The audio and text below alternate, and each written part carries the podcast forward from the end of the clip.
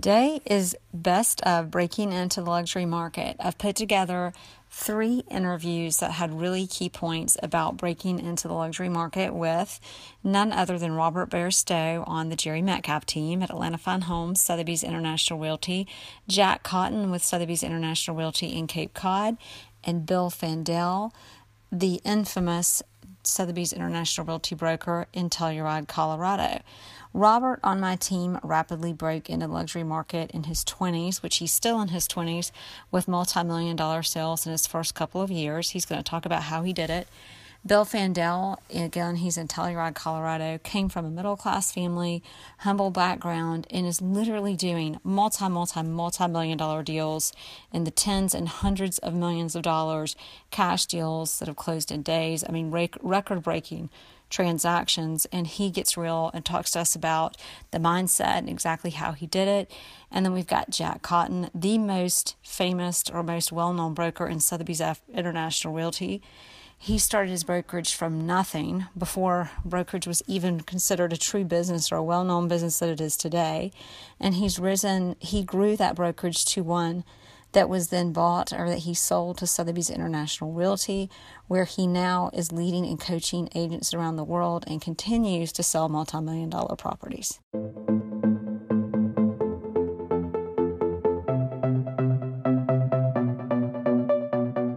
Thanks for listening to the Jere Metcalf podcast, where top real estate agents tell how they do it. This podcast is to share knowledge for realtors and raise awareness for Give Back Homes, where real estate professionals work together for social good. Jet Centers Aviation, Bentley Atlanta, Legends Global, thank you for your sponsorship. So it's the Jere Metcalf podcast. Today we've got Robert Bairstow, who works with me in Atlanta, Georgia. He's been in the business barely a year and already does million dollar and multi million dollar transactions. So, really excited to have you with us today, Robert, to talk about what you're doing and what we're doing and how you're so successful in the business so quickly. Um, Robert, fill in the blanks a little bit there and just tell us about yourself and how you got in the business and um, give us a little bit of your story of breaking into this business so quickly. Absolutely. Jared, thank you for the wonderful introduction. That's more than gracious. Um, so basically, when I got started after college in my career experience, I I started off in a sales role as an inside sales role through a company called Whitehead Associates, and there I really found a love for sales. Um, but I did want to be more face to face interaction with the actual customer. So I gained a great relationship with people over the phone who I'd never even met, and um, kind of went from there and just forming relationships. I knew that that was something I wanted to do moving forward in my career. Um, also, uh, was really trying to focus on a product line that I would enjoy selling. And I was born and raised here in Atlanta. Um, grew up all in the two areas that, um, really three areas that Jere and I cover the most, which is Buckhead, Brookhaven, and Morningside.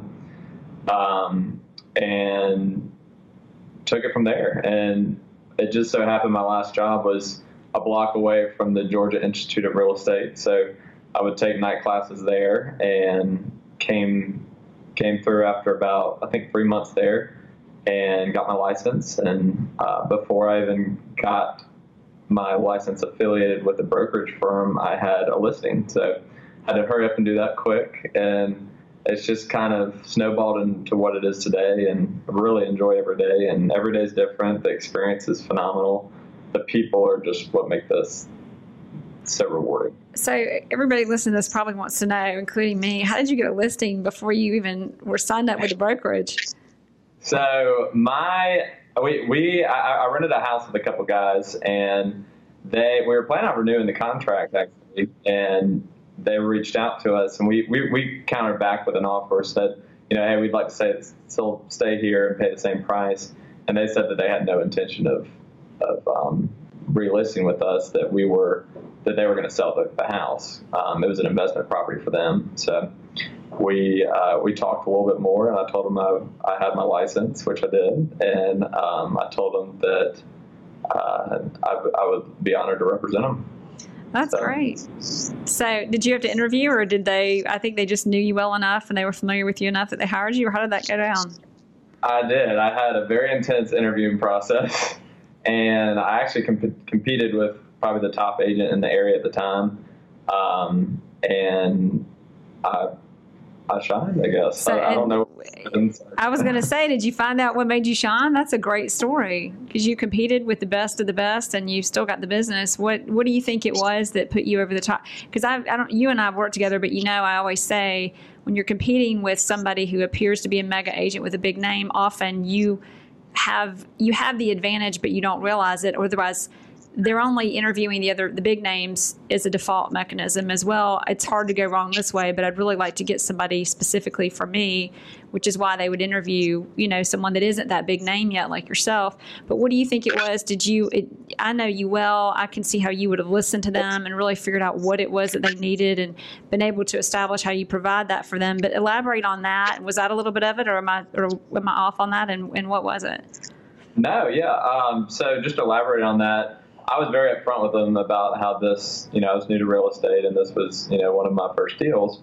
Uh, but at the same time, I, I mentioned the fact that I had so much value in project management skills. Um, I really, the, the house did need some work, so I ended up, we did about $15,000 worth of work to maximize the profits for them. Um, so the other realtor quoted the house. She thought that it could list for four hundred seventy-nine thousand dollars, mm-hmm. and felt that we could get six twenty-five for it with a little bit wow. of work. Um, so after it was all said and done, the house closed at six twelve five hundred. So that's that huge.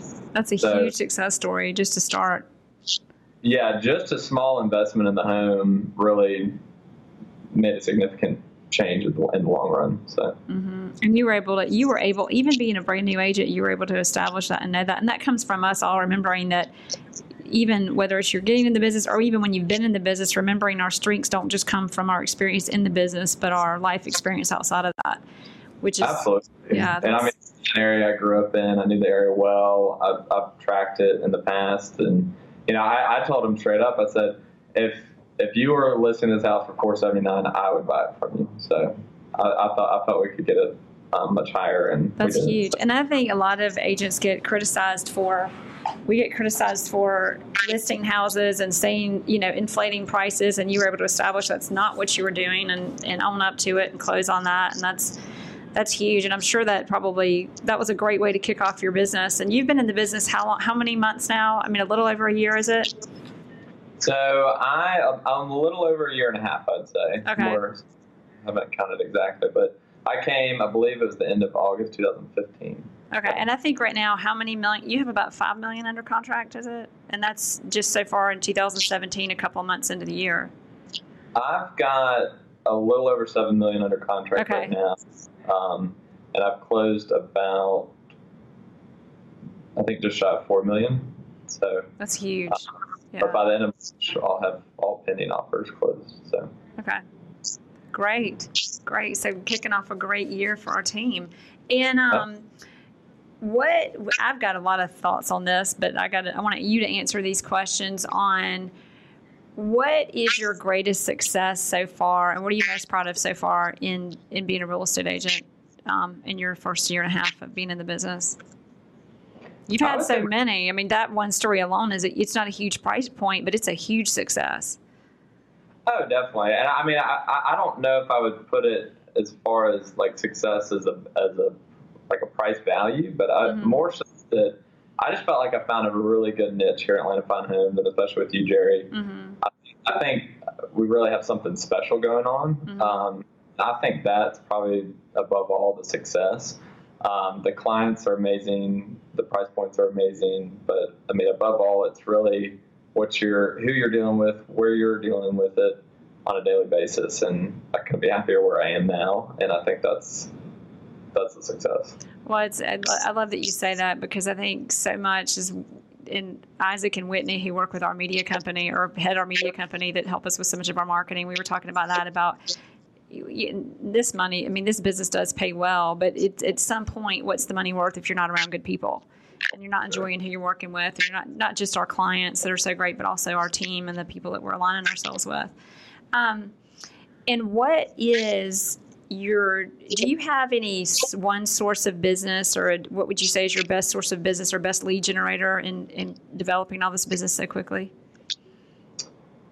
i would say that just getting people out there knowing that you're in the business and i've had referrals come from some sources that i never would have expected a 1000000 mm-hmm. years to come from and you know some of my best friends haven't referred me so you know it's just it, it's a matter of where you are. And um, I think as many people in your sphere that know that you're in the business and you're actively working and you're actively doing deals and making stuff happen for clients, the more people that can see that, then the more it kind of speaks for itself. Well, it's like that saying, uh, it's a kind of a cliche saying in our business, but don't be a secret agent. Don't be afraid to let people know. And do you have any examples, especially, I mean, for me, I've been doing this I've been doing this for 13 or 14 years. Of course, I'm going to stop keeping count soon, but I don't, I've just, it's a habit. So I'd love to hear from you as somebody who's, for me, I find myself introduced, I, I just have I subconsciously fit it into every conversation I have. And for you, you're newer in the business. How have you been so successful at, or did you, it, did, a lot of this comes naturally to you, but you are very smart and you have a very natural way with people. Even when you're selling, you position yourself very well that people don't feel that way? Or what are some examples that you could give us of how you figured out how to? I'm taking a long time to ask this, but I want to make the point that a lot of I find a lot of people who are new in the business don't know how to put it out that they're an agent without feeling awkward or without feeling like they're imposing upon people that they have to get a referral. And you've obviously are very good at getting the word out on that. What are some a few examples of how you've done that? Sure. Well, uh, for starters, I think the, the company resources that we have here at Atlanta Fine Homes, um, the Rezora emails, the uh, the marketing we use for all sorts of you know just excellent marketing pieces. Mm-hmm. Um, Facebook's only something I really started doing about a year ago, and I created a page, and I I think it was like you know one in the morning when I had it all done, and you know how I wanted it, and then I yeah. sent out an invite to everybody but it, you know, it's at one in the morning, and you know, by the time somebody sees it, maybe noon the next day, it's kind of already down in their feed. So I didn't get a lot of likes at first. So I've really been trying to amp up my likes there on my page, um, where I've gotten it to a point where I'm, I'm very happy with it, and mm-hmm. people are seeing it, and it's worth the money to pay to advertise on it. So. And also, uh, well, go ahead. No, what were you uh, going to say? Oh, and also like when you meet people one on one, and I know we've all heard about certain training programs where there's the oh by the way, you, we're never too busy for your referrals. What is your what is your way? Because that's become kind of a we can't do that anymore because everybody does it, and it's it you know it, when you're dealing with people when you're dealing with people you know you're you're a 27 year old selling houses for millions of dollars already you got to be a little more sophisticated with, with, it than that so give us some examples and uh, some of this may come to you too naturally but to give us some examples being newer you probably could think of some of how you've been able to do that sure well i can't give away all my secrets but um, i do oh now we see no i my sales approach yeah. probably isn't salesy uh, exactly um, I try to be very genuine with all my my clients, my friends, mm-hmm. my family.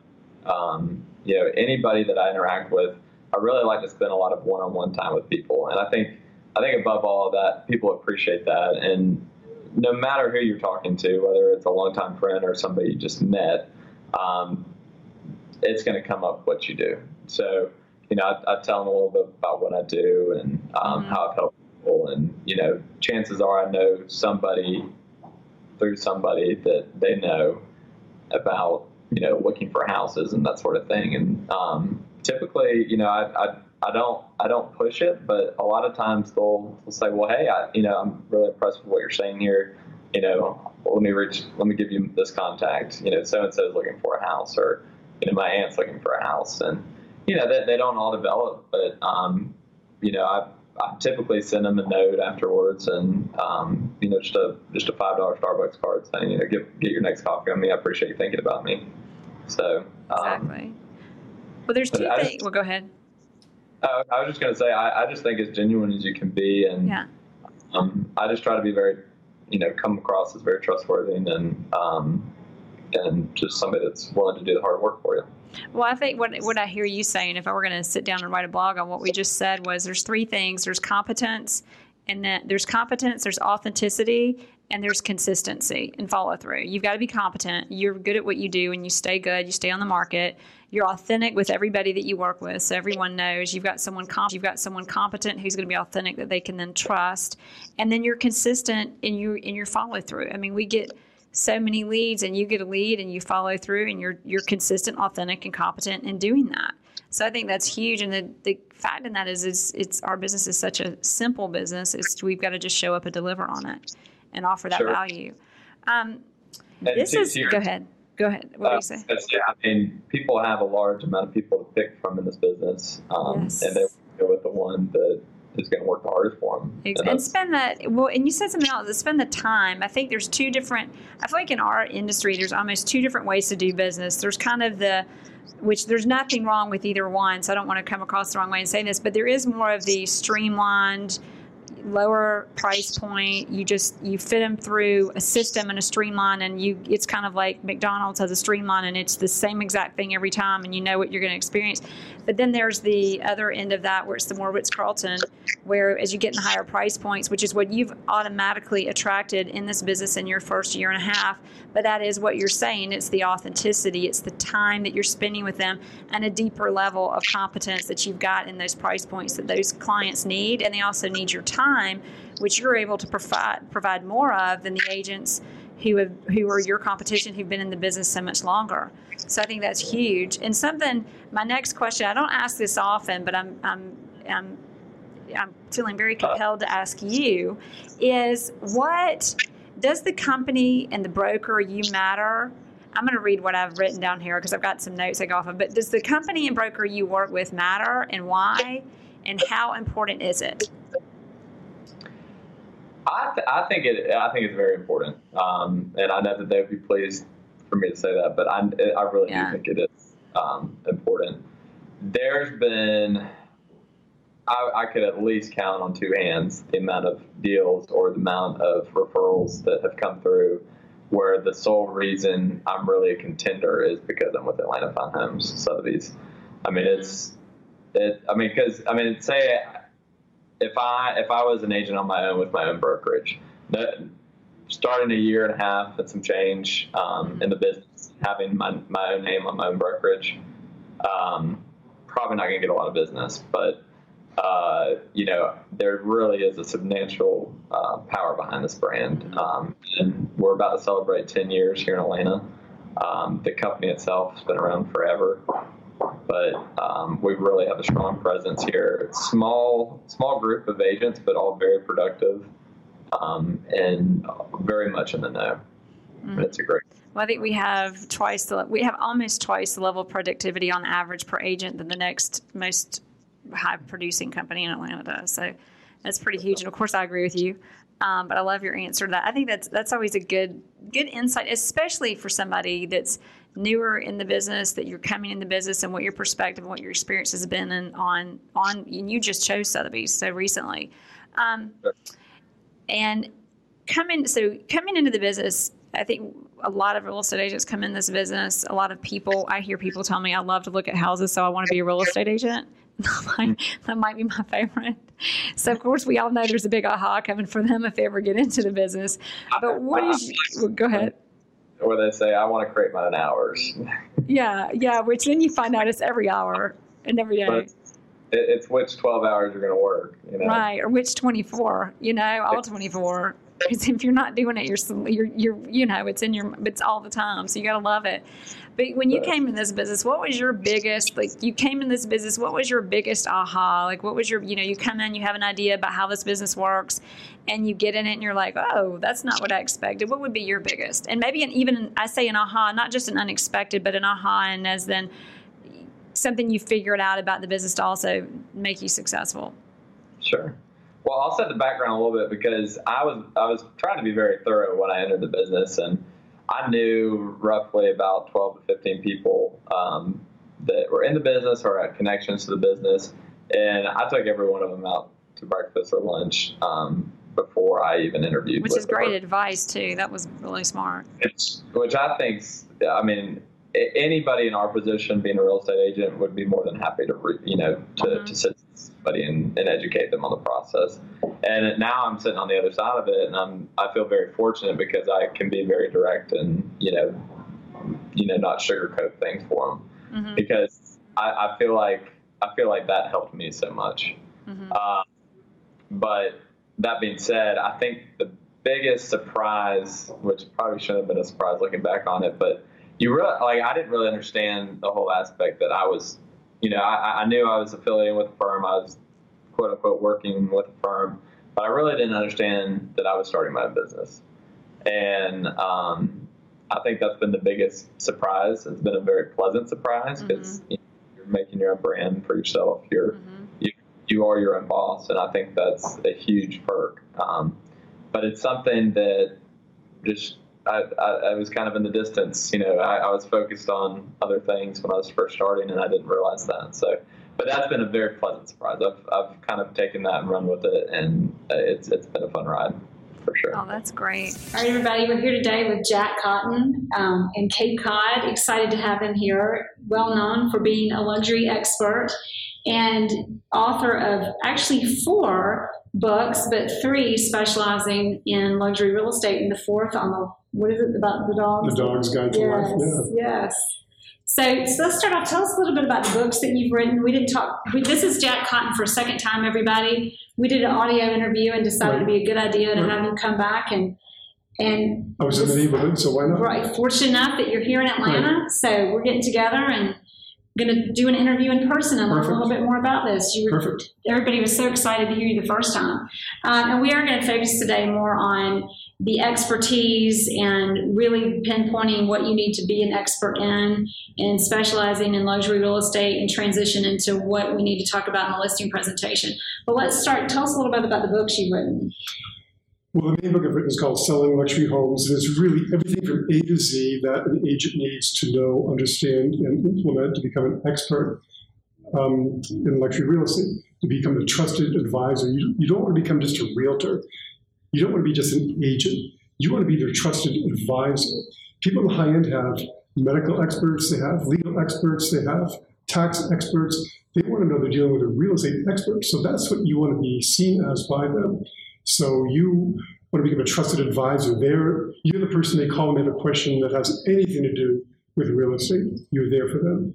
So that's really, I think, what sets it apart. And that's what my book does. It teaches you how to become that trusted advisor to the high net worth people in your marketplace.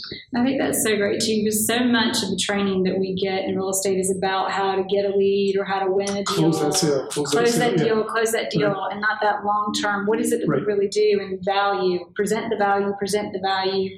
It's all about value in the high end. People want value. You know, the conception or perception of the public of us is that we're toll takers on the Get Your Home Sold Highway. And the higher you go in price range, the higher the commissions are, the less those people are willing to pay a toll to get their home sold. They want to know that you are adding value, and you need to be able to demonstrate how you're adding that value and how you're not a cost, but you're a value add, not a toll taker. Exactly, exactly. And that completely diverts from negotiating commissions when you're hiring an expert. We don't right. negotiate the cost of a surgery with our heart surgeon. No, I no. Joe's discount heart surgery. I don't think so. No. Exactly. Exactly. Right. So going into that, um, we, we're going to talk about you got we've kind of hit before we interviewed, but what we really need to focus on and being experts in. Right. Well, first of all, as I said before, people in the high end, the higher you go in price, the more people want to deal with an expert. They brag about their experts we're at a cocktail party. Oh, the guy who fixed my elbow, he fixes the elbows for the Atlanta Falcons, or my tax expert, you know, whatever. They always want to brag about their expert. So you want to make sure that you are brag worthy. So there's five areas of expertise you need to excel in to be successful in luxury real estate, to become the trusted advisor to the high net worth people in your marketplace. The five areas are number one, markets and value. You need to become an expert in markets and value. What are things selling for in your market? What are they selling for per square foot, per front foot, per acre? What are the benchmarks in your marketplace? You know, are things selling for 100% of this price? What is the absorption rate? You know, what are they selling for as a percentage of property tax assessment? What are they selling for as a percentage of their zestimate, for example? You want to really understand you know, markets and value in whatever geographic area you are going to specialize in. Because that expertise is critical, and you can market that expertise, which I'll mention in, in, in a while. So the next area of expertise number two is pricing. So you have that the expertise of markets and value. Now you have to apply that to a specific property. So I love watching. You know, I'm not. I don't want to make anybody angry, but you know, I watch those shows on TV. Million Dollar Agent. You know, I don't. I don't. I don't even watch it. I watch because I don't watch it all the time. I don't watch it sometimes. It's very entertaining. But right. what they what kills me is that they walk into a house and they look around like this. They have, their hands are empty. They have no pen. They have no paper. And they, they look around the house, and then the seller says, Well, what should I put on the market for? And they say, mm, 12 and a half million. I mean, I can't get away with that. I have to have. I'm going to have to check that out and see yeah, how they do that. They, it's every time. So Wow. my my sellers are tend to be way more demanding than that. I mean, I do a lot of Fortune 500 CEOs and people who've made their own money. And people who could afford a multi-million dollar house, for the most part, didn't get that money by being stupid or being pushovers or falling off a turnip truck, as they say.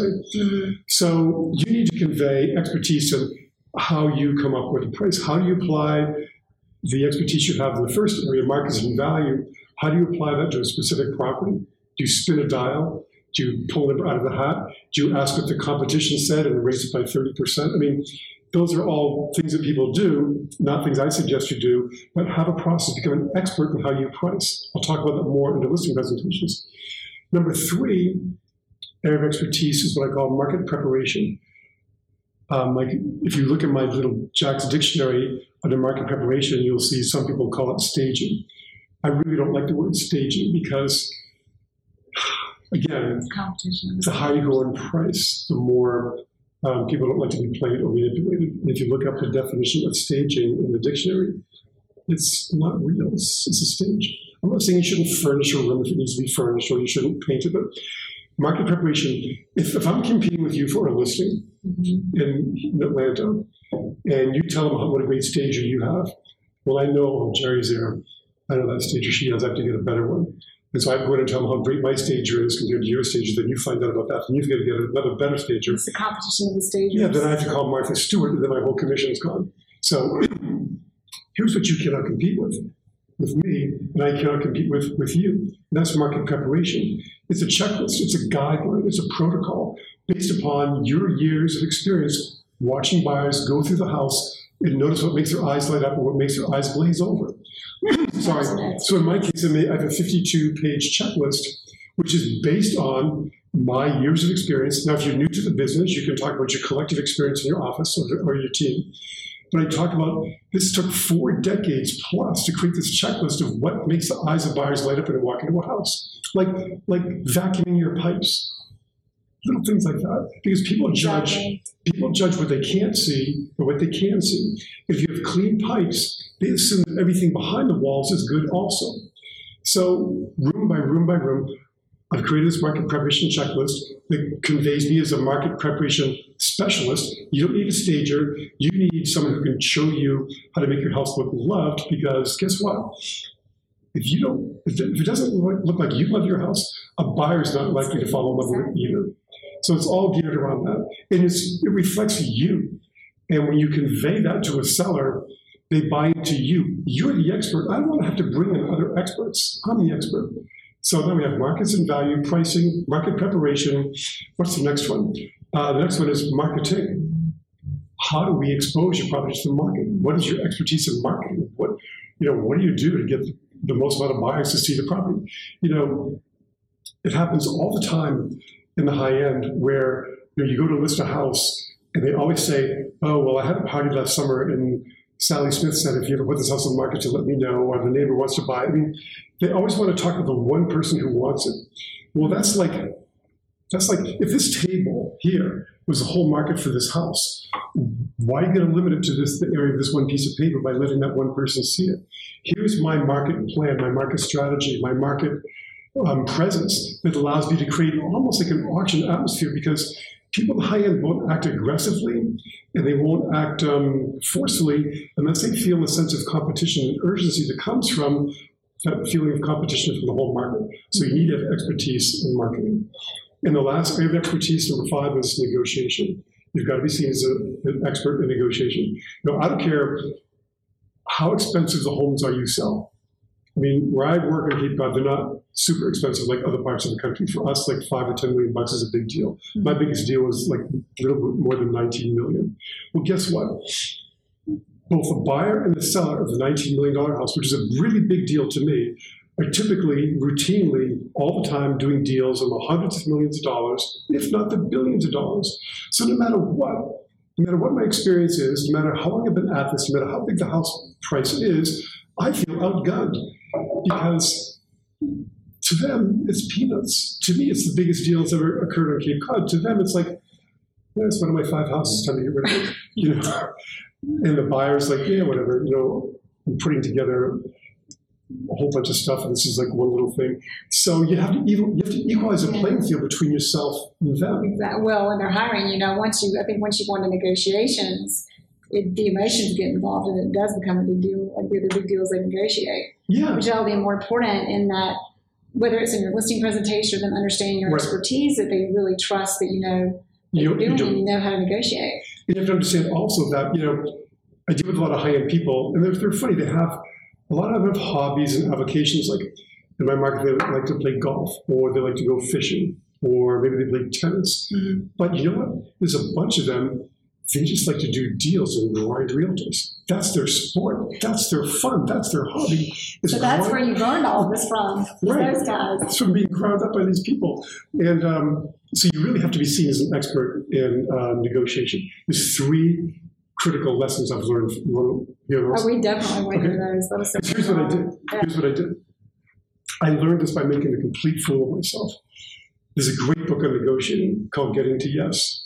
Yes. You read that book? I have. Yeah. I've, well, I've, I'm, I'm in that book actually because you recommended it. Yeah. Well, Anyway, Getting to Yes was written by Dr. Roger Fisher, who's passed away, law professor at Harvard University. He's a great negotiator. He negotiated the nuclear arms treaties between our, uh, our country and the Russians, among Wow. many, many other things. And he wrote this book.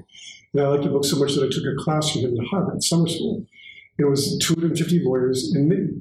And on the first day of class, he said, uh, he held a, first edition copy of this book, and he said, um, I need somebody to negotiate with me to get a signed copy of this book on the last day of class. My hand went up first. And so every day before we broke up into groups, I negotiated with Dr. Fisher one on one in front of 250 lawyers from around the world. and made a complete, total, abject fool of myself. Talk about a good way to learn. Oh, I know. But, and luckily, I didn't know these people. And I'm sure I've never That forgotten. wasn't recorded, No. Maybe in your mind, I hope not. Anyway, the three things I learned are number one, um, you've got to have standing. Standing. Standing is what's your perceived preeminence in the marketplace. I mean, if you're dealing with a Fortune 500 CEO and then this, like this little realtor from Cape Cod, I mean, it's you got to equalize the playing field with standing. The way you equalize the playing field is through standing is to have experience, to have market knowledge, to have data, to really understand that person's motivation, to um, find out everything you can about them and why they would want this property. And the, the secret, the, the secret bullet is, or the magic bullet, no, the silver bullet. Is, that's the right bullet, right? The silver think, bullet. it's, I think it's the silver bullet. Is it the silver bullet? Yeah, It's the, the magic bullet. What, what you mean. Yeah. is competition because they think they're the only one who can buy this house. So you need to, like, we had a seller one time, Mhm. and he's like, okay, we, we want you to sell our house, and um, I want to exclude my next door neighbor because he's expressed interest in buying it. And um, I said, well, we don't do exclusions, so you can either have me sell it to him, or if you want, you can take a couple months and try to sell it to him yourself. I can call me if I can help you, but I don't do exclusions. So he said, well, I'll call you back in a couple months if I don't sell it. So a couple months later, four months later, I'd forgotten about it. He called back to say, I'm done. I'm done. I've been trying. He offered me 4.5 million, and I don't think that's enough for my house. And I said, I agree. So I listed the house, and six days later, sold it to the same neighbor for 6.5 million. Now, it's not because million dollars. yeah, two million dollars more. Was that worth? I can't talk commission, but figure That any was commission worth- you want. That was worth the commission. I don't know how many people Sure think they're saving commission by doing this and leaving two million dollars on the table. He was smart and didn't do that. Anyway, Now, I can say this because I'm great and wonderful and all that stuff, but truth be told, it was because of the sense of competition. When his daughter looked out the window and saw me showing the house to other people, she called dad and said, They're showing the house to other people. Now, now there was urgency, now there was a sense of competition. That's how you build standing. That's my first rule of negotiation build standing. Expertise, knowing what they want, and um, creating an aura, an aura of competition for the property and a sense of urgency is how you build standing. Number two, never, ever, ever assume. I break this rule all the time. By when you assume that the other person wants what you would want, that's a recipe for disaster. So make sure you know what they want. Negotiating is not um, listening to what they say, it's really understanding what they really, really want. And sometimes it's the one they don't say. Exactly. It used to be a game show. You're too young, but there was a game show called You Don't Say, and it's exactly right. It's what you don't say. So don't assume. I can tell you how many times people, sellers, have, for instance, um, they'll sell their home for a million dollars less to a person who's not going to tear it down. For example, I mean, money's not the most important thing. to them. My assumption would be always they want the highest price. It's not. Right. So don't assume. And that was a mistake I made with Dr. Fisher. I assumed what he would want for his book was one thing, and as I pursued that avenue, I was just slapped down, kicked to the curb, stomped on, and just looked like a total idiot. So never, ever, ever assume. What's an example of learning that letter? Do you have a good story in a negotiation with him to put, it, to put another way to put into perspective for us? I could, but I, it's going to make me sound so bad. we don't want to be bad. Well, But we all, as real estate agents, listeners, we all know we've done it I know what a dummy to go into this thing at Harvard University, Harvard Law School, and like all these other teachers there are people you see on TV, like Alan Dershowitz and Mhm. Harvey. They're all dead now, except for Dershowitz. But um, and I'm like making this fool out of myself, thinking that this guy's going to want money for his book, and that's that's what he did. I assumed, well, I'll start with money. He didn't want money. He wanted something more than money. Anyway, if, oh, Well, I think that's important in negotiating Yeah. when you're getting a listing. Don't as well, everything we do, so much of it is negotiating. When you're hiring an Right. agent, I don't want to switch topics too much, but it's for me, it's been a great example because I've broken into the luxury real estate early in my career. You you assume they just want the hot shot, right, and the thing that's important to remember is if you're in the room and they're interviewing you, it's for a reason, and don't assume you know what that is either. find out. Ask the right questions. Ask the right questions. Ask questions. Don't find out assume. Yeah. don't assume anything. Don't and don't assume you know. You know, people go in. We have these preconceived notions about how to answer questions, Right. and I think often it's when they ask a question, understand where where is that question coming from? Exactly. Why are they asking that, and why, and, and even coming in with the questions first. And you can even ask that question. I'm curious, why are you asking that question? Exactly. Yeah. Yeah. So, and you know better than I do. You took the course, but Anyway, the third thing I learned, and um, this is what I'm really, really good at, which is um, which is detaching from the outcome. Totally detaching from the outcome. And one reason I'm really good at that is as I get older, I keep forgetting what the outcome is. So it's, it's, it's easy to detach. You can't remember what it was. But anyway, that's great. But if they think you're totally married to the deal, you have to have this deal, um, you start doing this. And this never works in negotiation. This is where you, Never. this is called needs. This is called uh, positional negotiation. It's inefficient, doesn't work.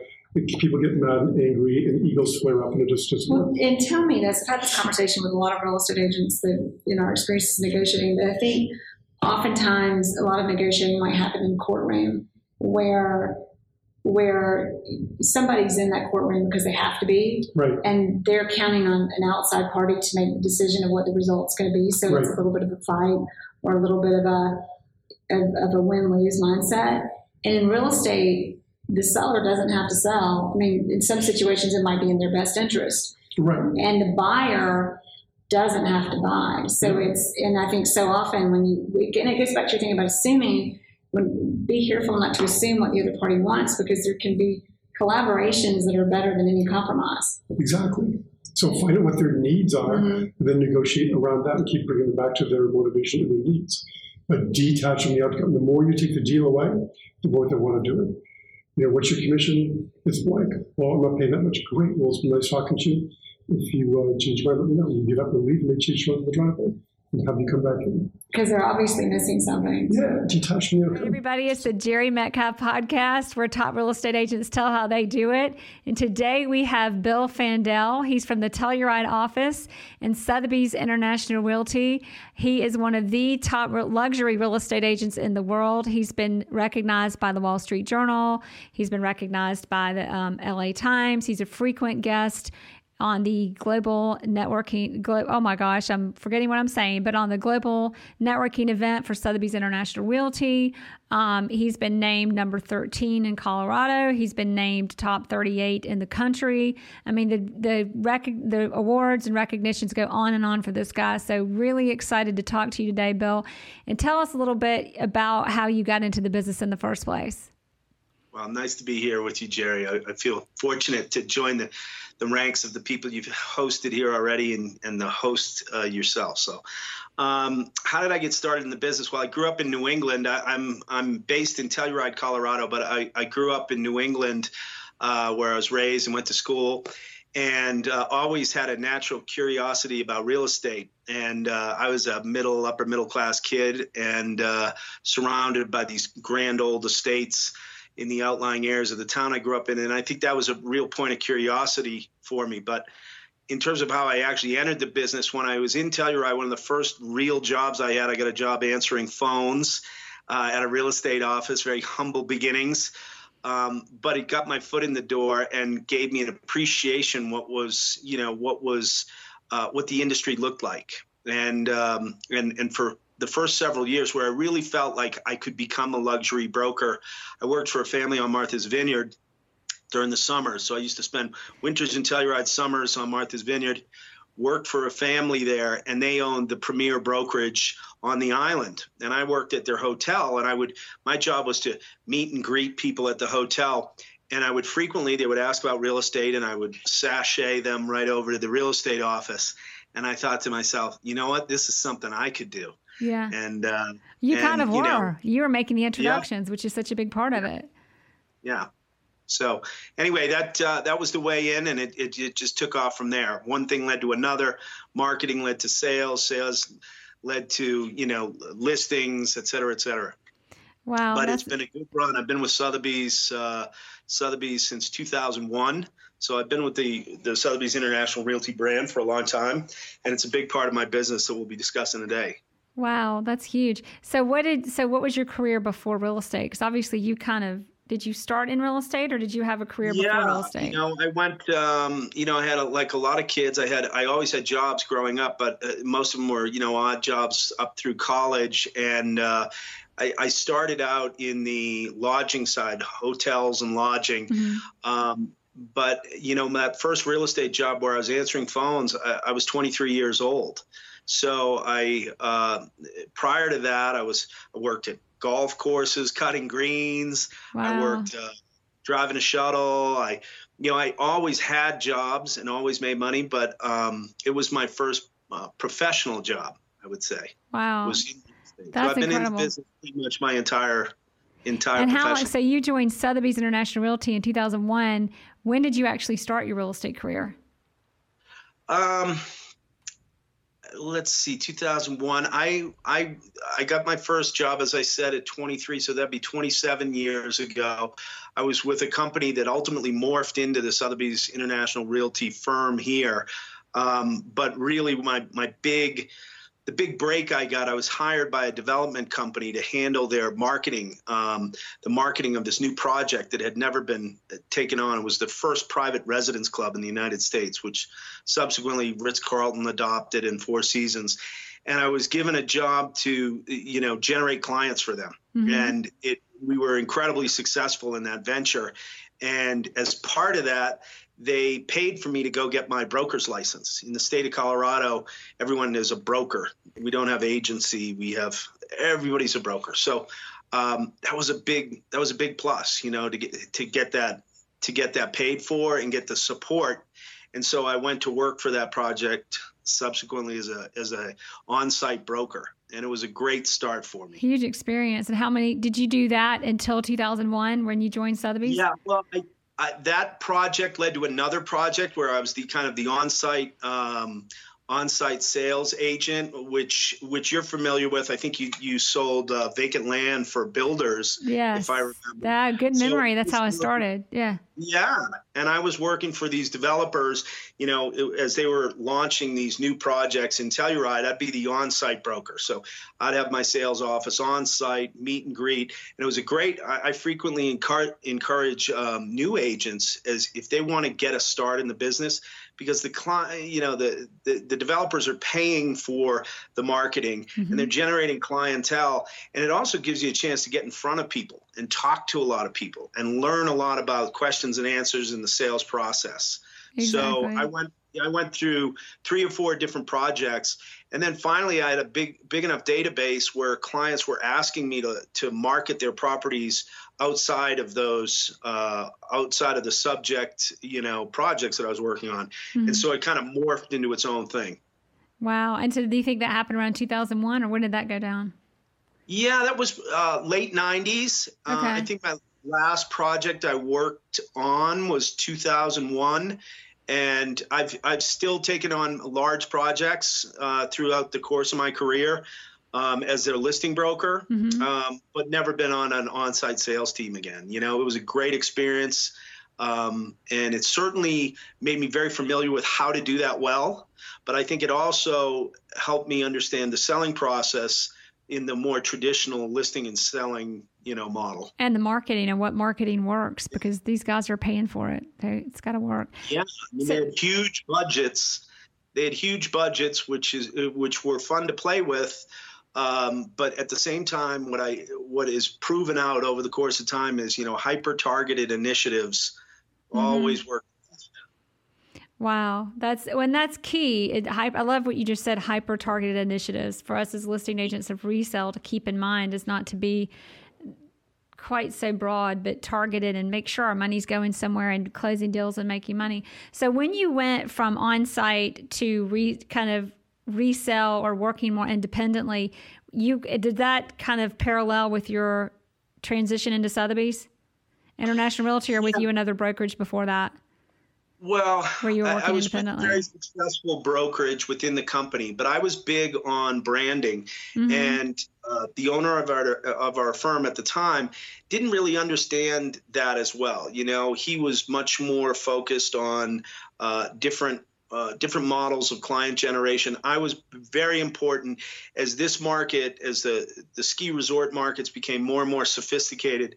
I knew that that we had to grow our business with the clients. You know, mm-hmm. the clients were were more sophisticated. What they expected in terms of marketing was more sophisticated. And I, when I was growing up in New England, interestingly enough, I, I went to a uh, a boys' school, a Jesuit boys' school in the city. So I was around the city all the time, and I used to see the Sotheby's sign uh, right in the center of Boston, and the yeah. Sotheby's International Realty sign. So I was familiar with the the brand, uh, from you know from my teens and twenties and we had one of the the first um, affiliates out here in uh, in Telluride for Sotheby's. Wow. And they, they yeah, yeah, it's an interesting story in the sense that as Telluride grew, it was actually based out of Aspen, and they used to bring clients over here from Aspen to look at Telluride as an alternative. So, anyways, I went to work for them in 2001, and it it, to grow my business very mm-hmm. specifically to grow my listing business i felt the sotheby's brand was a, a, better fit for my clients than who i was with before so i'd love to talk about when you when you broke in and i, I might know too much about you i don't want to skip over anything important because i just some of the things you've done with your business and i'll pause for a moment and let everyone know how you and i well we met two ways. We met at one Sotheby's International Realty at a big conference there. And then that evolved and we met again at an event you actually put together and brought real estate agents together with a business coach in Santa Barbara where we all masterminded. And you i mean just incredible and then we had tours of ellen degeneres's house another beautiful home in santa barbara listed you know the first one was listed for 49 million another beautiful home with a view and a pool on the market for 29 million. You took us around to show us estates but i mean really digging deep and into the into the sotheby's brand. But that's how we met but i want to go kind of a little bit before that. In when you went into sotheby's i'd like to hear about you've talked we've talked about how you broke you were in Telluride, you're in the market, but you're kind of you were a little bit isolated there. So rather than sit around and wait for the business, you went and got it. But elaborate onto this, or maybe we'll, I, the question I would ask you if I didn't know that answer would be, what is your best lead generating tool, or how do you generate business in Telluride? Well, that's a good uh, that's a good segue because for those listening who don't know where Telluride is, it's it's an isolated ski resort. It's very uh, dramatic setting, but it's you know even today after it's evolved, it still is over 40 miles from the nearest stoplight. So it's it's isolated in the San Juan Mountains southwest of Aspen, and it's known. It, it kind of was grew as a as a ski resort and has become a, a year-round resort. Very small, uh, very high-end place. So I, I, came here in my in my 20s. Um, but in terms of growing the business, I always knew, you know, these clients were coming from all over the world, but we had these distinctively long off seasons where, you know, seven, seven months, eight months of the year, it could be quiet here. So I learned early on, in addition to the marketing I was doing on the ground here, that I had to take my show on the road. Mm-hmm. So uh, beginning in the kind of mid 2000s, I would say, I um, began to travel to the feeder markets um, where I knew at any given moment the demographic that was feeding the business here was based out of. You know, for example, Dallas, uh, Houston, New York, Boston, San Francisco. I mean, markets where consistently we had uh, clientele coming here and buying homes. Uh, my own roadshow where I went to each of these um, locations. I would I would contact the uh, managing broker in advance of my arrival, and uh, I would go and make presentations at the Sotheby's offices during their sales meetings on. Telluride. Mm-hmm. And it was a way to not only make my, my own name synonymous with the Sotheby's International brand, but also with Telluride in terms of a location. And I tried to focus on, you know, look, we're, we're real estate agents and brokers, we have a notoriously short attention mm-hmm. span. dynamic right. presentation visually, and uh, and then become the go-to for clients uh, for those for those agents out of those offices. And that was a big consciousness raising effort on my own part. It's kind of guerrilla marketing, but it's become a huge part of my business in terms of referrals, both coming in to my business here, people like yourself who right. are client but also going the other direction where clients be, realizes that I have these uh, contacts everywhere and who might be the best person that can help me in Buckhead or who can be the person who can help me in Highland Park in Texas. So exactly that was a big part of the business. That's huge. I mean, you could, but when you listen, the effort and time it took to go and travel around the country to do that's huge. But on the flip side of that, it's like don't sit around and wait for it to come to you. And there's so many different things that you can do. And I would love, you know, so on the one end, you're going out and getting business and recruiting it back into Telluride. But even within that Telluride market, you are so synonymous with you're branded yourself, but you've also aligned yourself with the Sotheby's brand.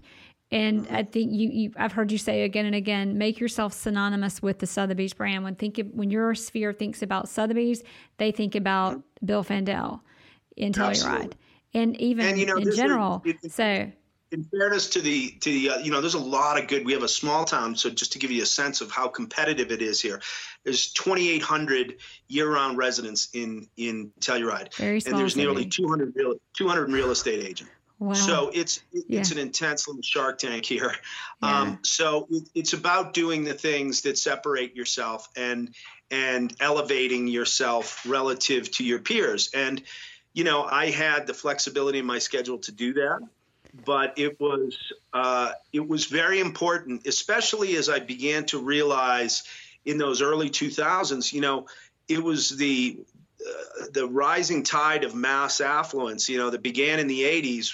You were now having people with three, four, and five homes. So Sotheby's was a name familiar to them, whether they were mm-hmm. in Greenwich, Connecticut, Palm Beach, you know, out in Santa Barbara, Montecito. Mm-hmm. They were that was a familiar brand to them. So when they were landing here in Telluride, and they were looking to select a real estate uh, broker to represent them, you wanted to be that person that was you know that was one and the same with that brand that they already felt comfortable with so i was very it was very important through print marketing and digital marketing to uh, make sure that your presence um, and the way you represented properties aligned with their expectations of Sotheby's. Which you've done a beautiful job of, by the way. So tell us about because the next question I was going to say in such a competitive market where over 10% of the people in the population are licensed real estate agents, what do you which i already know the answer but tell us when you we're already going there but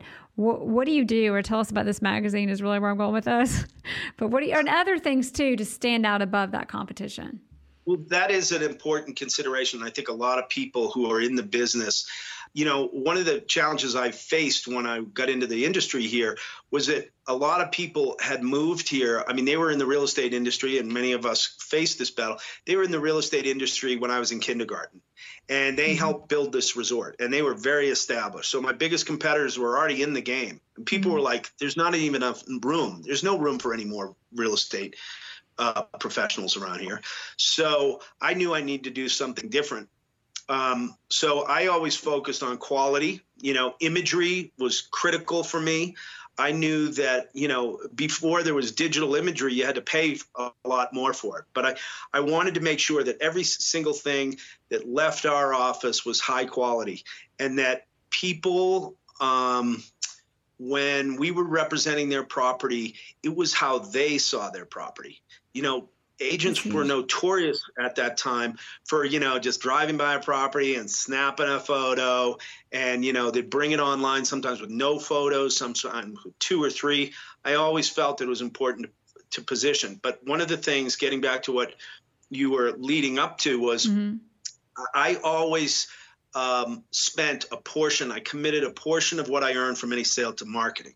And I kept rolling money in, back into marketing in a way that probably would have been tougher for a lot of my competitors with you know, growing family or something. But I was able to do that because of my age and I was single at the time. And, and I was able to, um, uh, what I decided was I need something to separate me even more. So mm-hmm. I created my own, uh, my own dedicated magazine um, yeah, everybody else was was you know putting ads in individual magazines and competing with each other within that magazine. So I figured I'm going to create my own proprietary magazine that features you know what I see the market as and the quality of imagery and the look and the feel and the statistics and then I think things that were engaging.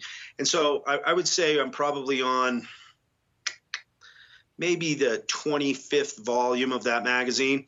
Mm-hmm. But what I did was create a, a multi-page. It's now up to about 52 pages, and I distributed it as an insert within the local newspaper, as opposed to a lot of places uh, where people began pulling away from print. I leaned into it, created mm-hmm. this magazine, put it as an insert every Friday and Saturday in our paper, and it was a takeaway. And I mean, it was much to the chagrin. My competitors hated it. They still hate it. I love to hear you talk um, about it. And yeah, because awesome. people literally will walk into our office and say, I want to be in this magazine. You, you don't know me. I own this big house. I would like to be in this magazine of yours.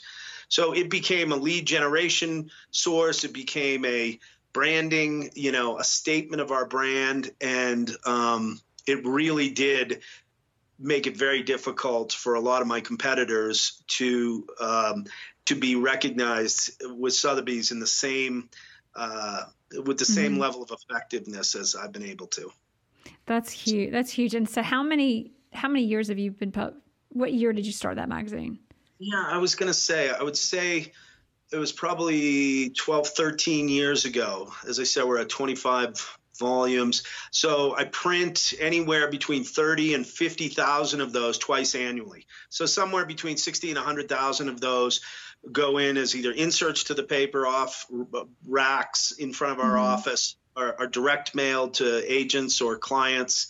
And uh, and then we have an online, a digital version that we post on you know social media. Um, but it's been particularly powerful. And you know, I think um, you need to look for those opportunities. I think in your business where you can own a space, where where you own the the vehicle in which mm-hmm. people get that information. And um, you know, it, it, candidly, I, I, I refer to it as kind of an arms race. I don't need to compete with the 200. There's only 5 mm-hmm. or six people who are going to even hope to compete with me in terms of that expense. Mm-hmm. So then they have to be motivated to do it. And well, it's, it's, not just an expense; it's a time and effort and creativity and yeah, process. And it's a passion. Well, Ellen Williamson, who's who's here in the office, she's my marketing director. She does an incredible job with that. Um, and the two of us both love the creative side. I think that's a big part of it too. It fulfills a creative uh, bent in each of us that we really like to make it better and better. I always say, you know, make sure each thing that leaves your office is better than the last. Exactly. So you really want things to look good, you know. Um, exactly. Yeah. So you're such a you you do some really really heavy trends, just really big number of transactions um, as far as your volume.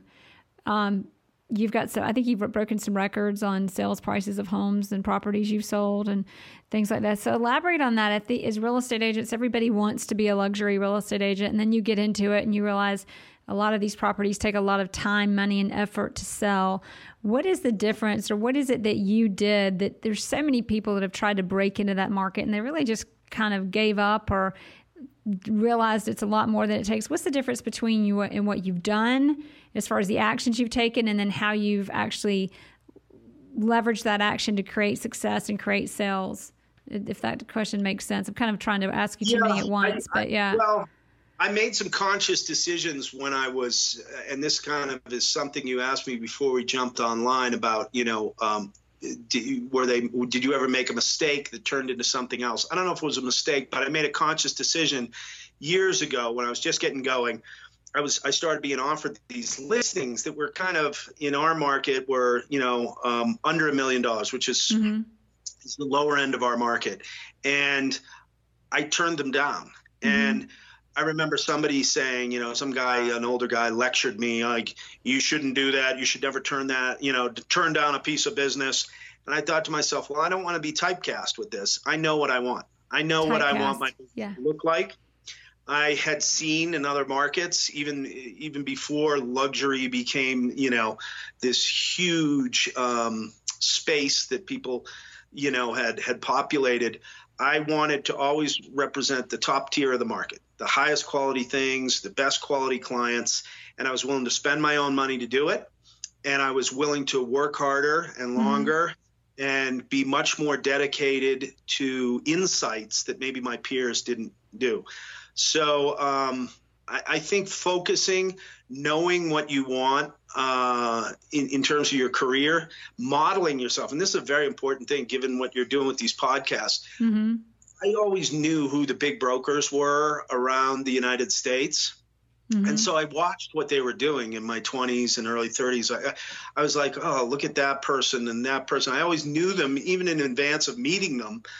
Um, and I knew what I wanted my business to look like. And I think if you kind of have it in the back of your head, um, things begin. You know, we have a way of self self actualizing, and these things came about. In terms of the nuts and bolts of it, though, I, I dedicate a lot of resources. I've spent a lot of money over the years, certainly more than my peers, on imagery, mm-hmm. on video, on uh, i write my own narrative but i'm very careful about how a property is represented and positioned i don't take properties that i think cheapen the portfolio i have mm-hmm. i don't take things unless they're a referral I, am very wary about the clients i represent mm-hmm. um, and that's not uh, listen I, I don't mean to sound cocky in that way more that i'm just trying to be judicious i'm right. trying to say I want to represent the best of the best, and I, I don't want to be dragged down by anything. Well, you're creating and you're creating that environment. You're creating that yeah. environment for yourself and for those clients, and like attracts like. Last question: What yes. for everyone listening to this? What is if there's one thing that you want us to take from this interview? What would that be? Um, that's a great question. I would say um, find that part of the business that really resonates with you emotionally. For example, for me, it's the creative and the marketing side of it. And play to your strengths and hire to your weaknesses. Um, play to yeah. your strengths and hire to your weaknesses. Love Yeah. that. Yeah. I would say that's it. You know, I'm never going to get any awards for math or physics, but I, I, You I do for creativity and relationships. now you Certainly. finish the statement. I'm finishing it for you. Go ahead. What was that? What I was said, yeah, I was finishing the statement. You said, I don't get any rewards for mathematics, or I forgot what the other one was. And then Or I finished it for you in physics. But, and then I said, but you would for relationship building and creativity. Yeah. Well, that's it. I, you know, and and don't sit. Get out in the world and go meet people. You know, sitting on the end of the dock waiting for a fish to come swim up to your line is is not is not the future of this business, and it's certainly not. It's going to make you highly replaceable uh, in a world where uh, technology is shifting underneath our feet. Awesome. You know. So well said. Bill, thank you so much. It's been awesome having Okay, you. great to talk to you, Jere. Talk to I you soon. appreciate it, and uh, looking forward to seeing you soon. You and, too. and best to uh, everybody out there. See you soon.